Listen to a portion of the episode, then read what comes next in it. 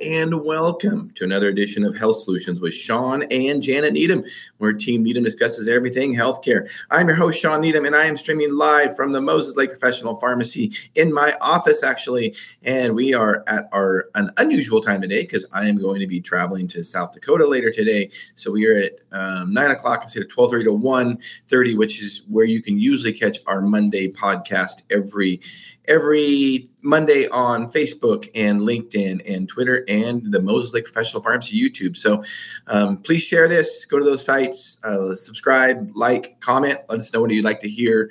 Um, as you know, we talk everything healthcare from from diet, from exercise, from sleep to hormones to um, politics of healthcare to affordable healthcare.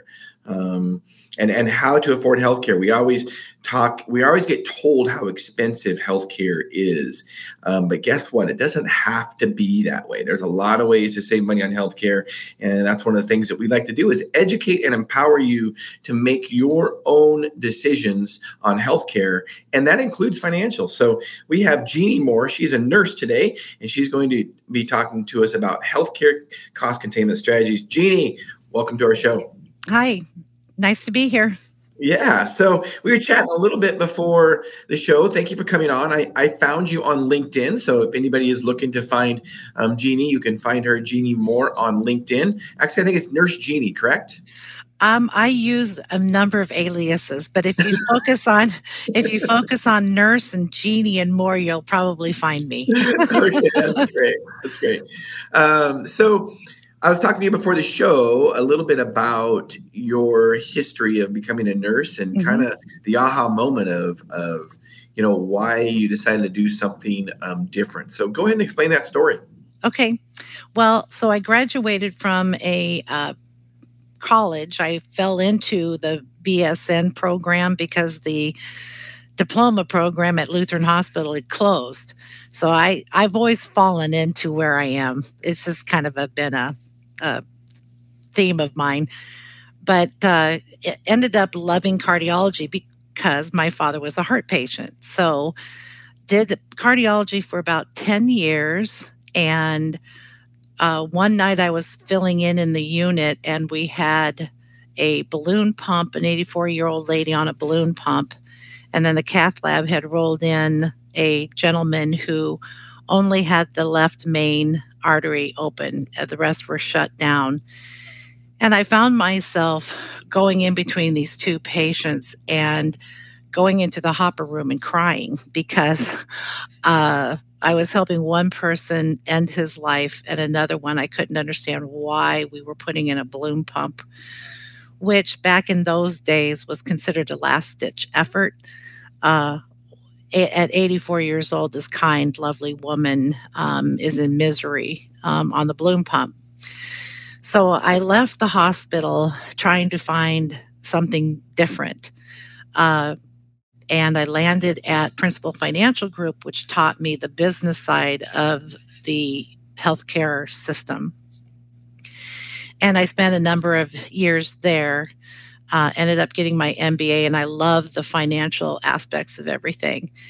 And the last position I had was at a brokerage firm, and I had 3,000 health insurance brokers across the country. And maybe one or two could understand what I was trying to tell them, which is when you're with the BUCAs or the large insurance companies, the health plan is the same. Uh, the health performance report is the same and it's designed actually to do one thing and that is to sell another service. But the services don't actually help to lower the cost of care. So um, that's when i decided to leave there and uh, develop my own uh, company and then covid hit. So, but my company is focused on getting registered nurses who understand both the healthcare delivery and the health insurance industries. They are two of the most complex ecosystems you will ever want to see. But nurses who understand both of those worlds to work directly with employers because we've got to get the employers on board. Um, healthcare, uh, uh, there's a number of barriers between the nurses and the employers, but we've really got to wake the employers up because at the end of the day, um, the middle class is what's paying for it all, either through taxes or their benefits or they're not able to give get raises etc so it's the middle class working person that i'm trying to pre- protect out of all of this. So you mentioned you mentioned um, it's complicated. So mm-hmm. do you think that's by design oh absolutely right. all of this chaos that we're seeing is completely and utterly by design even from the Affordable Care Act to the medical loss ratio, it's all designed to cripple the middle class. Well, I will tell you, I've had over the last few years having um, former teenage boys. They're they're grown and healthy and adult males now, but um, you know they had accidents, broken bones, mm-hmm. and I will tell you, you know, the bills coming from the hospitals you know all the surprise bills non-transparent pricing um, you know bills coming out of left field it's like oh gee i mean I, I would thought that part was included but you know you know imaging um, is separate the doctor's fee is separate the pathology is separate the lab is separate so you get all these bills and you know my wife and i are both pharmacists we're in healthcare so we're helping our son navigate this and he was 18 right. at the time um, but you know, and he's getting sent all these bills. He was still under under um, our our um, health sharing ministry, so we were responsible for his payments. But I mean, I can't imagine somebody that wasn't in healthcare making any sense of it. Right. Well, and the other problem to add to this is we are generally at our most vulnerable when we access this chaotic completely nut. I have friends who call it the cartel. yeah, no, it's funny to say that. It's like I, you are walking into a yep. who knows what's going to happen on the other side. Well, um, you mentioned BUCA before. Tell us what BUCA is, and I got a little. Um, I can sure. cartel. Tell us what BUCA is. So Buka is the Blue Cross Blue Shield, which that's a whole nother story we'd have to have two more hours for. But Blue Cross Blue Shield, United, Cigna, Aetna, Humana. So any brand name insurance, anybody who can afford an, a commercial on TV, that's who you don't want to work with because right. they're, they're, they're they have the ability to afford to market to you yeah, and tell and, you how wonderful and kind and you know uh, I watch our local uh, blues plan, and I just oh. Well, they're really not that nice. let's, talk about, let's, talk about, what a cartel is and how that cartel happens, and you can um, piggyback on this. So, okay, the the BUCAs, mm-hmm. they are in in collusion with hospitals and big healthcare corporations mm-hmm. to create a cartel mm-hmm. to essentially screw the consumer exactly. overcharge the consumer. And they, they control the prices. Mm-hmm. And the consumer does not benefit. The consumer pays higher prices. That's really what a cartel is when the consumer really can't drive the prices lower. Now, you're going to give us away where we can.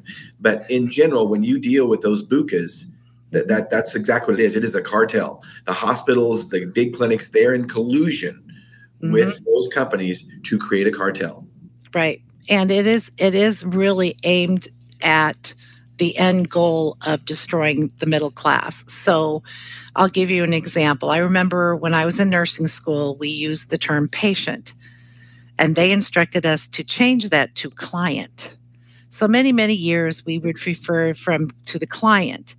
And then, oh, 15, 20 years ago, it transitioned to consumer. And that's when I went, oh, this is not good nobody wants to consume healthcare.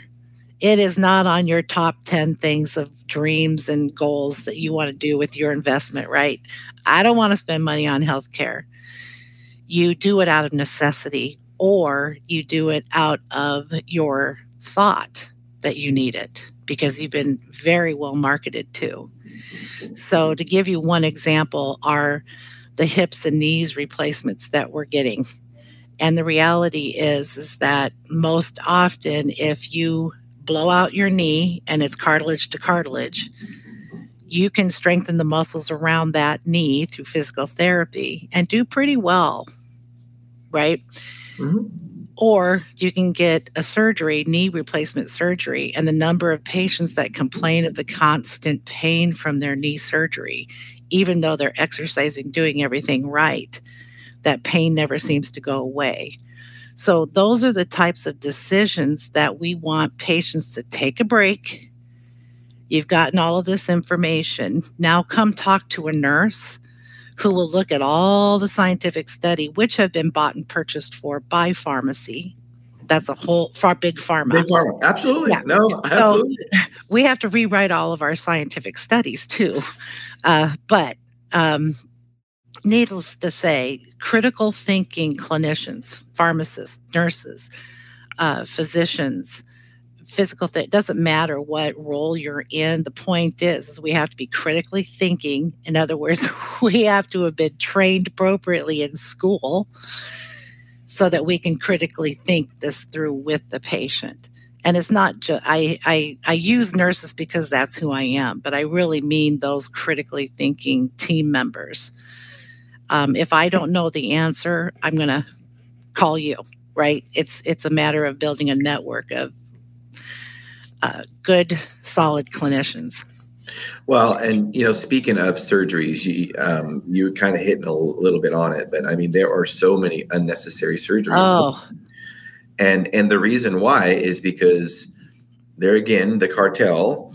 Um, mm-hmm. there is, you know, uh, a collusion with Premera Blue Cross, the or the BUCAs as you call it, um, to pay for these surgeries. So mm-hmm. you know, when I'll have a patient say, "Well, you know, I had knee pain and they say I need XYZ done. It's like, well, have you tried some other things first?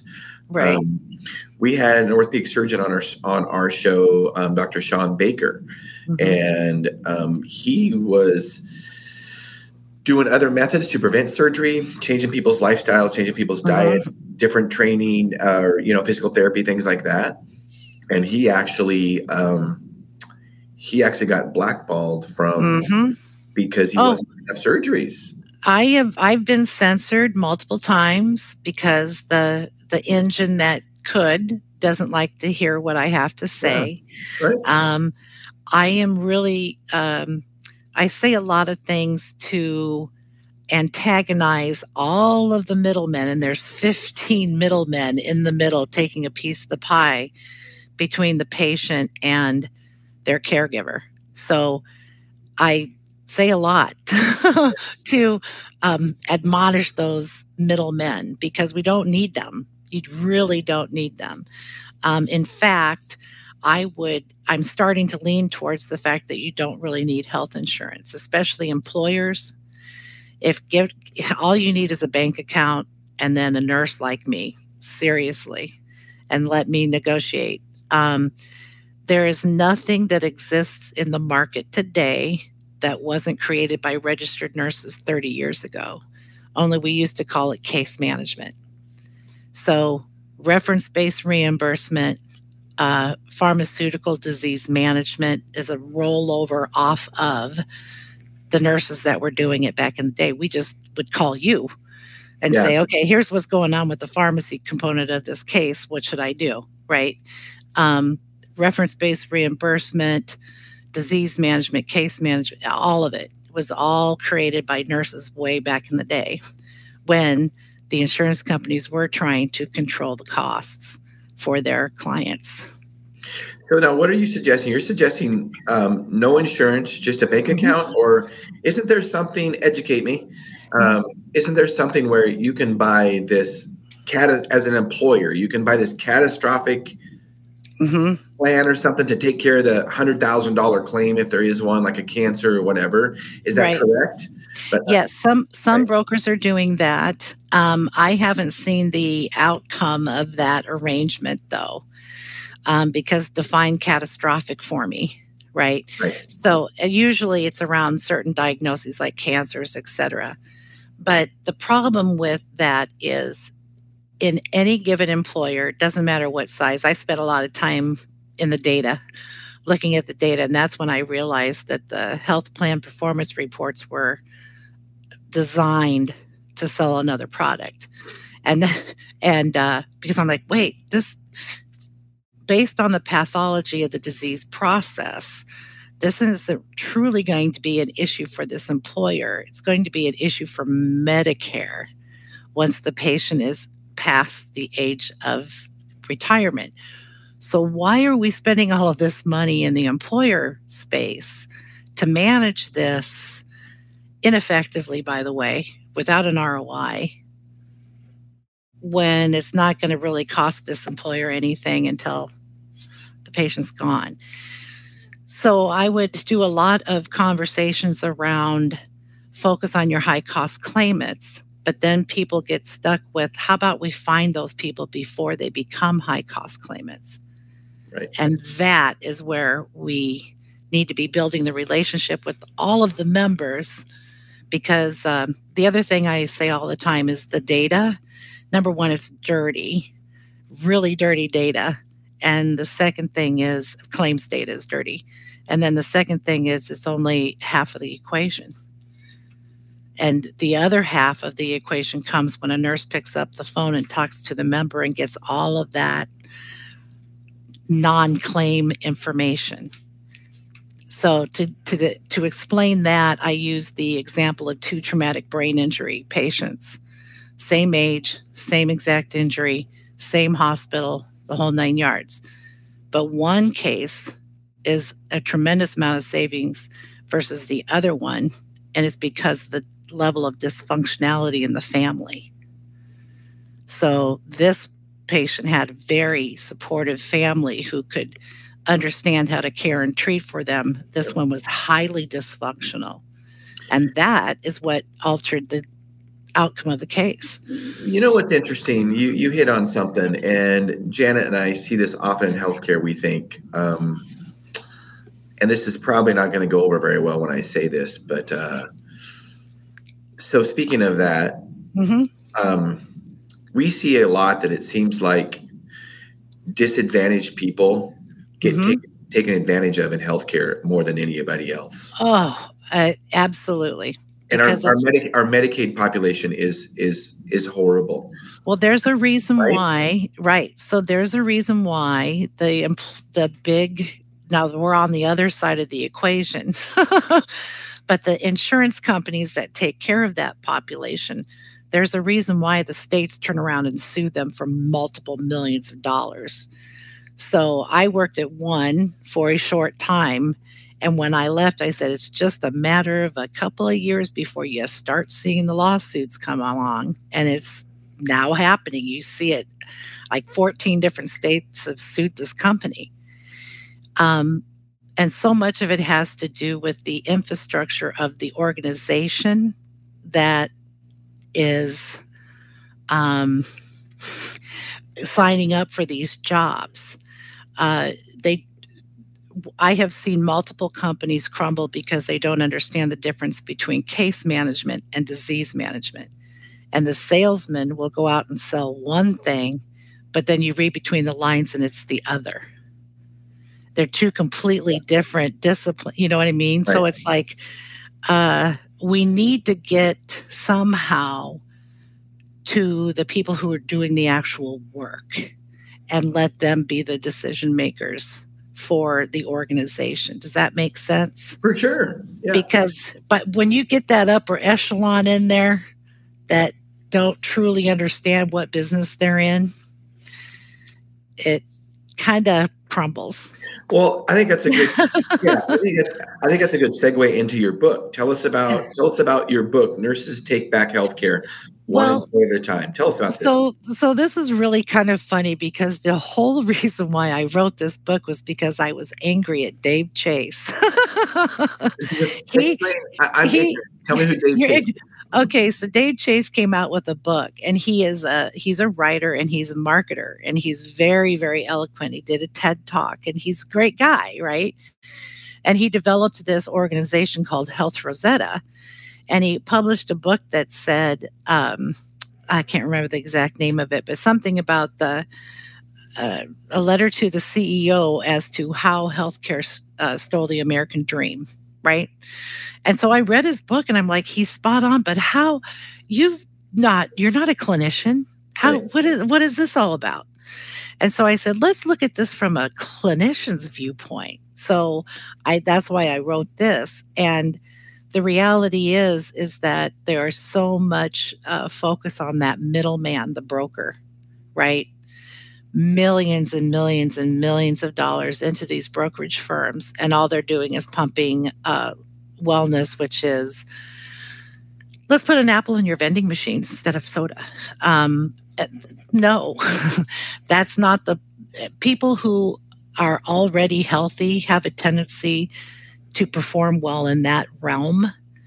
And it's the people that are in that middle spot. They don't have a diagnosis yet. Um, they're going to be heading that direction. That's where your focus should be. Keep the healthy people healthy. Put apples in your machine. Give them water instead of pop. You know, the, everybody knows that stuff. We don't right. need to pay for it in addition. You know, don't have smoking policies on your, don't let them smoke in your factory, whatever. But it's that middle population, that's where we should be spending most of our time and making sure that they have all the services. And they're probably not even thinking about it. Well, and, and, and speaking of your book, I love the name, by the way. Oh, and thank gonna, you. Yeah, I'm gonna just, I'm gonna just, um, you know, add to it a little bit. Okay. I have, I have, a lot of, um, and I'm sure as well as you do, I have a lot of doctor friends. Right. And and they often say doctors need to take take healthcare back. And and really what, what it is is healthcare professionals need to take healthcare back, right? Right, right. And I want and I only want the very best doctors to go along with me. Well, and not not the That's, ones that are the preferred provider for BUCAs, right? Or the one who is going to a different state to pick up patients because no one in that state will go. Yeah, yeah I, right? I want the very best yeah. doctors alongside me. Yeah. And, if you remember, um, you know when when i practiced in a pharmacy in a hospital pharmacy um, 25 plus years ago mm-hmm. i mean basically it was you know many many years ago it was basically doctors and nurses that took care of patients right now there are so many people involved in that process mm-hmm. that have mm-hmm. nothing to do with clinical care whatsoever right right and it and it that was the beginning of the downfall i can mark right. it down to 1992 was when we said, oh, there's a nursing shortage. No, there's, there's, never been a nursing shortage, people, ever, ever in a million years. What happens is we get burnt out. Yeah. And in my day, we got burnt out in 10 years, and now the burnout rate is two. I was going to say, right? Yeah. Yeah. It's, it's, we just go do other things because we can't do it anymore. Yeah. So, and we're that sandwiched profession in between the patient and everybody else. So, um, but the physicians, the physicians, I have gotten to the point where it's the physicians and the nurses and the other clinicians that are willing to walk away from the money and go to their profession and try to do it on their own. Those are the people I'm looking for. Absolutely. Because you got to walk away from the money. Yeah. And that's one of the things is that the system, you know, big healthcare corporations, hospitals, and big corporations, they have so much money to offer these physicians mm-hmm. and nurses too, um, that it's hard for them to say no. But mm-hmm. in reality, you know, you have to have some ethics. That's mm-hmm. what we're in healthcare to take care of people. And um, ultimately, we just have to take care of patients and not worry about a big, big salary. Mm-hmm. Unfortunately, the system is is rigged against us, mm-hmm. especially mm-hmm. now with how expensive college is and all that kind of mm-hmm. stuff. So these physicians come out with huge debt.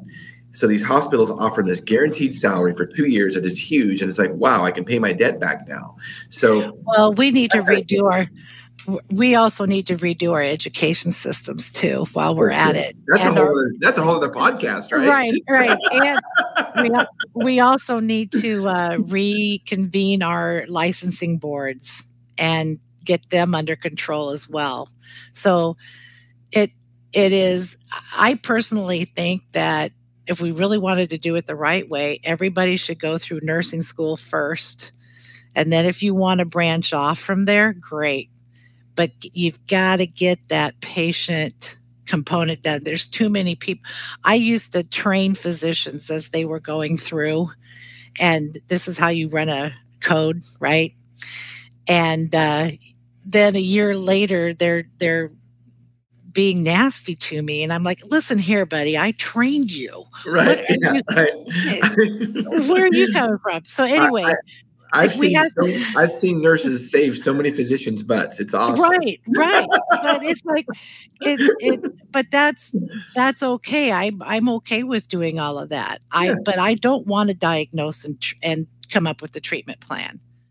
Right? I yeah. that's not in my I not my passion. My passion is taking the best, brightest physicians diagnosis and treatment plan and then caring for the patient. That's, you know what I mean? So it's like everybody's got their role, but you've got so many techs and people that aren't nurses. So I always tell people the last place you want to be if you're really, really super sick is in the hospital. For sure. And that the people that you think are nurses are not nurses. Yeah. They're they're techs. Yeah. And so if you are waiting for that tech to now not all techs are terrible. There are some that intuitively pick stuff up, but that's one of the reasons why I left because I can't let the patient that has the big sign on their wall that says bed complete bed rest because he's got clots don't get him up to the bathroom. Yeah. you know it's it's uh, those types of things that i i just couldn't be bedside nursing anymore well and i mean by design and thank goodness is that and this is why i love nurses one of the reasons i love nurses is you know they are patient advocates i mean you mm-hmm. guys are the biggest patient advocate out of anybody on a healthcare team mm-hmm. and that's what you guys are trained to do that's right you know i mean kind of like first and foremost maybe i don't know um, and so that is why it's so important that you know the terms we use in healthcare. I mean, it, a lot of people get called nurses, but are they really a nurse? I mean, we're right. by training. That, that's and that's really important. Same thing with physicians. I mean, a lot of people get called doctors now right. in the field, but they're not really MDs or DOs or not right. doctors. So right. you know, we need to be careful about those terms. So, um, so do you have an example mm-hmm. of can you give us an example, a patient example of where you saved an employer or a patient, you know, a, a lot of resources? Oh, sure. Uh, back in the day of case management, where we had the ability to negotiate and come up with alternative plans, right? So, a physician wanted to transfer this patient from here to there. And we said, yeah, let's talk to the family, see what's going on. And we actually got the patient home and then supported them at home. That's significant amounts of money today. Uh, and, but, and, and, not only that, but like you say, the most dangerous place to be is a hospital. Right. It so absolutely get is. Get them yeah. home and get and then get the right people surrounding them at home to support the family. Uh, the biggest one always was uh, traumatic brain injury or spinal cord injury patients. This is my own personal experience. Uh, we can do it with a lot of chemo uh, cancer cases, but get into a centers of excellence because if I had a traumatic brain injury in Florida or Des Moines, Iowa, or Arizona, it didn't matter where they were, I'd pick them up and fly them to Craig Rehab in Colorado. And the reason why is because Craig Rehab could get everything stabilized for the patient, train the family on how to care for the patient. And it cost me $100,000 said and done. And so it was worth that $5,000 air flight, right? Yeah, to get right. them out. Um, to get them out of where they probably are going to kill the guy because they don't know how to handle this traumatic, right? So right. it's life saving, etc. But what happened with case management is that physicians didn't like nurses rec- making recommendations. And so there was this huge pushback. Um, and I still see physicians pushing back on utilization review. But I'm like, that's because you're an honest physician. What we're there for is to keep the guy who's treating cancer patients in a tent with recliners and he's giving them saline drips and saying he's curing them. So we find those guys. Yeah, yeah. And I know it's a pain in the rear end for all the, the good guys, but there's a lot of bad guys out there that we catch. Well, yeah. And I would ultimately, like you say, the good guys, I would ultimately think that um, the good doctors really like working with good nurses. Right. Right. You guys, you guys are not only advocates for the patient, which is what they need to be, but you're advocates for them because they're kind of ultimately in charge and you're you know so you're helping them take care of the patient. Well you know we should talk about the quality of care data that exists on on providers and the reality is it doesn't.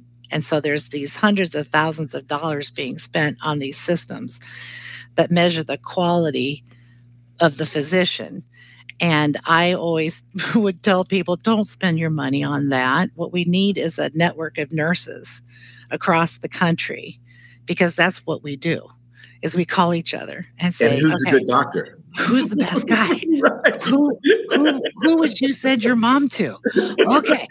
All right, we got it. And that is the kind of networking that I want to build um, because it's time that, uh, you know, there was only one doctor I worked with in the cath lab that I would send my mom and dad to, and that was Dr. Amar Nath. You know? Yeah. And I worked with 50 cardiologists. So it's it's this guy, right? So I, I think that uh, I've seen so many negative things happen to people that didn't need to happen. Surgeries, uh, where we have turned the healthcare system into something that harms people. It's time to stop. Yeah, very sad. Yeah. What, what's the first step for an employer? I'm going to go ahead and stream your website here. What's the first step for oh. an employer if they have questions for you, or you know, yeah, they want to reach out to see how they can save money for their employees. Yeah. And better well, healthcare. Yeah, and it's not even just saving them money. It's about making sure that their their people are well taken care of. That's, and we used to say, you know, improve the quality, lower the cost. Well, let's let's have that discussion about do you what what do you want to do as a patient right? That's the main thing. Um, but the way they, they do it is just let me know. I've got a whole army of people that i work with and collaborate with from broker advisors to pbms to um, the whole nine yards. And so reach out to me and i'll get people connected and that's really what connections was, was really all about is that I've got this huge network of people who are all trying to fight the good fight. And what is the name of the website? It's uh, connectionshcc.com. And um, as we wrap this podcast up, um, Jeff, thank thank you so much for this information. This is great. As always, one of the, the, the coolest things about these podcasts, I get to meet great people like yourself and just learn from you. Mm-hmm. Um, and it sounds, and also it sounds like you know we kind of speak a little bit of the same language, and that's mm-hmm. always nice to to hear when another healthcare professional is uh, is um, on the same page as us. So, well, I do have one question for you. Sure, and this might be a loaded gun. No, but uh, so I think that the situation that we've gone through as a country with COVID and our government has had a huge is like gas being poured on a flame. And I would like to know your opinion on that. Well, I mean, that's a pretty uh, broad answer or a broad question, I guess. Right. Um, but I think so. I think you know I agree with you. What what has really happened, I think, um, is the system has been exposed. Mm-hmm. So now, over the last two and a half, three years now, um, people that had any kind of question about our healthcare being kind of a corrupt system. Mm-hmm. Um, I think a lot of people now realize it's just they know it's true. Right. Um, you know, so I mean, if there was any good that came out of this COVID thing, I think that the systems have been exposed. So right. I've never seen in my in my entire life more people trying to access different forms of healthcare um, payment systems like you're talking about. Mm-hmm. Um, you know, whether it's something from the traditional stuff where they just don't trust it anymore, the BUCAs, as you call it. Mm-hmm. Uh, you know, they just don't trust that they have their best interest in mind, which they don't. Right. So, they, you know, they're looking for other things. People that are, you know, I had I interviewed Dr. Paul Marik of the mm-hmm. FLCCC last week, and you know, through the whole pandemic, he decided he didn't want to be on medication anymore. So right. he changed his lifestyle to get off blood pressure, cholesterol, diabetes medications, because mm-hmm. um, he doesn't he doesn't trust big pharma. Right, right. well, well I I have doctors that are basically telling me everything that I used to teach cardiac patients was wrong. I'm not surprised. Yeah. Right. So it is time for us to nurses connect with patients, protect them because they've got stuff coming at them at all angles. So right. let's help patients make appropriate decisions for themselves. Absolutely. And Absolutely. we'll network from there. Absolutely. I, I, agree with you 100%. Yeah. So, so, Jeannie, thank you for being on today. I really, truly appreciate it. You have helped us realize our goal of educating and empowering individuals mm-hmm. to take charge of their own health. So, thank you so much. Right. Thank you. Listeners and viewers, stay stay on, um, Amy or uh, Jeannie, so I can talk to you afterwards. Okay. Uh, listeners and viewers, thank you for tuning in today. Do not miss Friday. Janet and I will be in um, Arkansas and we will be streaming live with uh, Dr. Amy Beard. She's a functional medicine doctor and has been on our podcast a few times. And we are going to be talking about nature therapy and the importance of nature therapy and how it keeps us healthy. So that will be 9 a.m. Central Time, so 7 a.m. Pacific Standard Time, right here on all the platforms I mentioned earlier. So um, you don't want to miss out. Thank you for tuning in and listening today to Health Solutions with Shawn and Janet Needham. Thank you.